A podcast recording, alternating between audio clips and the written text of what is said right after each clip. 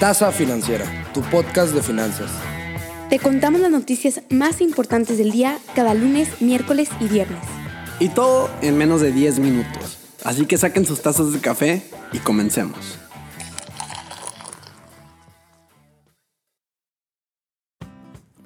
Muy buenos días gente, ¿cómo están? Los saludo con mucho gusto Santiago Fernández. Les quiero dar la bienvenida a esto que es la tasa financiera en nuevo capítulo de viernes, por fin, viernes 18 de junio, qué rico.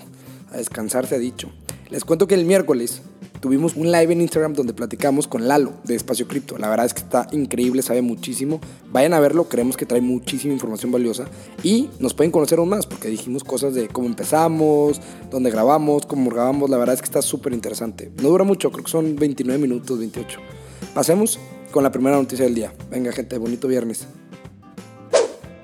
Las nuevas automotrices están a todo lo que da por ganar la nueva carrera de los autos eléctricos. Si unos suben sus inversiones, otras dicen, ¿y yo por qué no? Exactamente así pasó con General Motors, que planea aumentar sus inversiones en autos eléctricos y autónomos de 27 a 35 mil millones de dólares en inversión.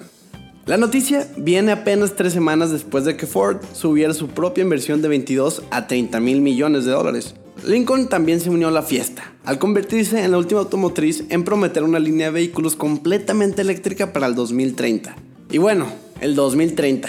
Este es el año en que se han fijado compañías automotrices para reducir su colección de autos con gasolina y diésel. Otros más para hacer la transición por completo a energías más limpias. Y déjenme decirles que los cambios no vienen solo por la tendencia. Estados Unidos y Europa cada vez más endurecen sus reglas sobre emisiones contaminantes y piden a las compañías que luchen contra el cambio climático. En cuanto a ventas actuales, ahí la llevan. En China, los autos híbridos y eléctricos ya son el 10% de todas las unidades vendidas y esperan que ese número sea del 70% para el 2030. Ford espera que los autos eléctricos ocupen el 40% de sus ventas mundiales para ese mismo año. De acuerdo con la Asociación de Bancos de México, mayo vio un repunte de gastos sobre todo en el uso de tarjetas de crédito. La facturación promedio diaria subió un 39% durante el mes pasado, pero claro, esto no es por azares del destino, sino que recordemos que hubo un fin de semana de hot sale. La ABM también espera ver un aumento de entre el 6 y el 8% en el pedido de créditos, ya que los bancos cuentan con 1.3 billones de pesos disponibles para prestar. Entonces, ¿cuál es el panorama? El panorama es básicamente que la disminución de restricciones por COVID-19 y muchos estados del país en semáforo verde están provocando que la gente salgamos a gastar más. Ya para ir cerrando, el 2020 fue uno de los peores años en cuestión de caídas del PIB de la historia del país. Pero todos esperan que este 2021 todo pinte mejor. Las acciones de Grupo Carso bajaron 2.11%, pero eso no es todo. El por qué es la noticia interesante fueron golpeadas después de que se declarara en un estudio que el problema que hubo hace unos meses en la línea 12 del metro de la Ciudad de México, que cobró la vida de 26 personas y al menos 80 heridos, se declarara una falla en soldaduras, pernos incorrectos y concreto en la parte dañada. Perdóname, pero yo no soy ningún experto en arquitectura, pero sé que eso no está bien. Grupo Carso, que fueron los encargados de construir junto con otras dos empresas, perdieron 3.141 millones de pesos en un solo día. Dila Capital Acquisition levanta 55 millones de dólares con su empresa de adquisición con propósito especial. En otras palabras, una SPAC. Para los que no se acuerdan qué es una SPAC, este es un instrumento que permite juntar lana a través de la salida a bolsa para luego adquirir empresas que ya están en operación.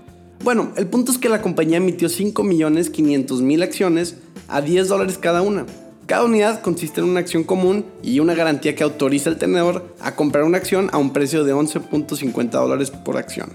La firma que cotiza bajo la clave DILAU en el Nasdaq puede buscar realizar una fusión, adquisición de acciones o de activos de otra empresa en cualquier sector o geografía.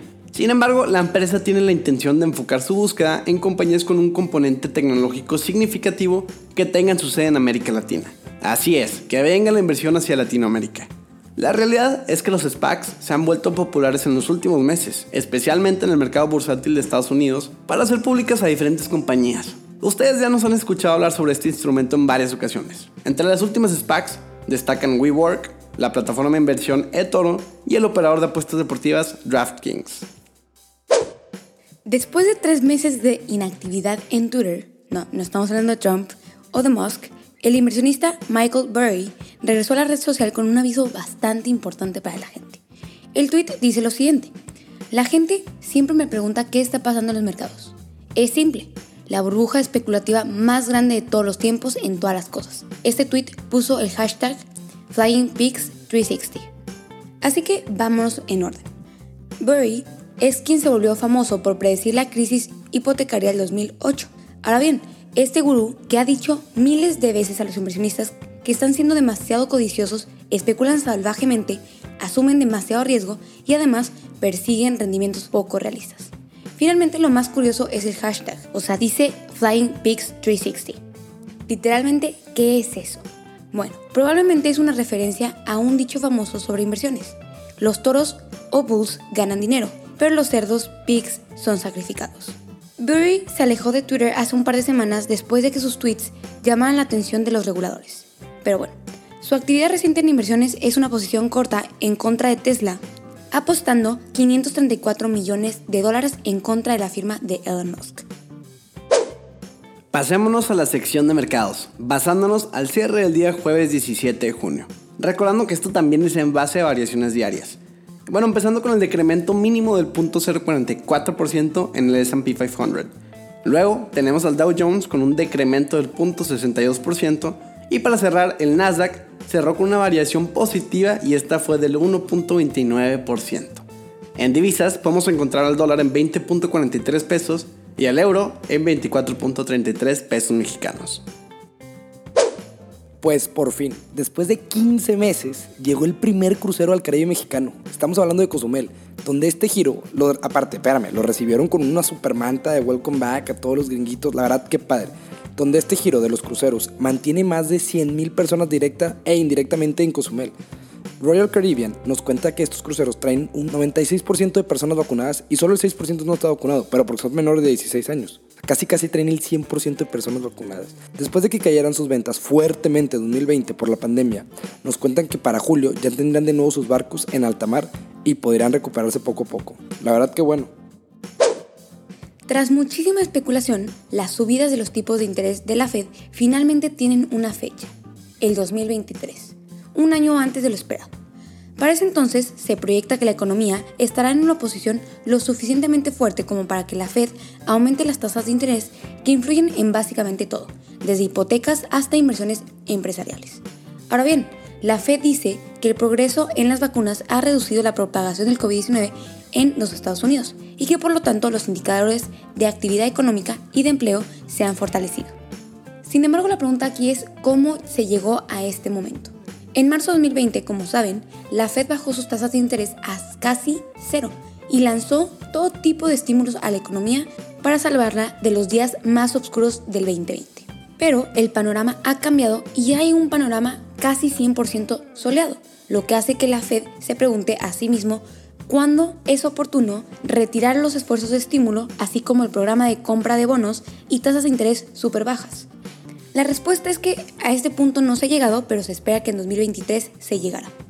El único pero es qué pasa con la inflación. La Fed ha sido presionada para frenar la economía después de un aumento drástico en la inflación el año pasado. Pero Jerome Powell asegura con su alma que esa inflación es y será temporal. La unidad de conducción autónoma Waymo, de parte de Alphabet Inc., dijo el miércoles que recaudó 2.5 mil millones de dólares en su primera nueva ronda de financiamiento en un año. Como se acordarán en mi primera noticia, este anuncio de inversión se produjo un día después de que General Motors dijo que obtendría acceso a una línea de crédito de 5 mil millones de dólares. Literalmente nadie se quiere quedar atrás en este mercado. Waymo ha sido ampliamente visto como líder de la carrera de conducción autónoma, pero alcanzar el santo grial de la automatización completa y segura sigue siendo un desafío. De hecho, lo que dicen los co-CEOs de Waymo, así es, son dos CEOs, es que no hay mayor desafío en la inteligencia artificial que construir e implementar tecnología totalmente autónoma a escala. Waymo, que ofrece servicios de transporte sin conductor en áreas limitadas en Phoenix, ha solicitado este año un permiso para el despliegue comercial en San Francisco ahora. También se ha expandido el segmento de camiones, probando servicios de transportes de mercancías utilizando camiones autónomos. Entonces, en resumen, Waymo viene con todo en cuestión de vehículos autónomos, pero claramente esto sigue siendo un desafío incluso para el proclamado líder de este segmento. Ese slap significa solamente una cosa, el recap. Mi nombre es Daniel González y aquí les traigo la última sección antes del cierre para que sea el resumen del resumen. Empezando con que General Motors aumenta su inversión a 35 mil millones de dólares. Dealer Capital levantó 55 millones de dólares. Se repuntó el uso de tarjetas de crédito en un 39%. Waymo recaudó 2.5 mil millones de dólares en su primera ronda de financiamiento. La Fed dijo que para 2023 planea empezar a subir la tasa de interés.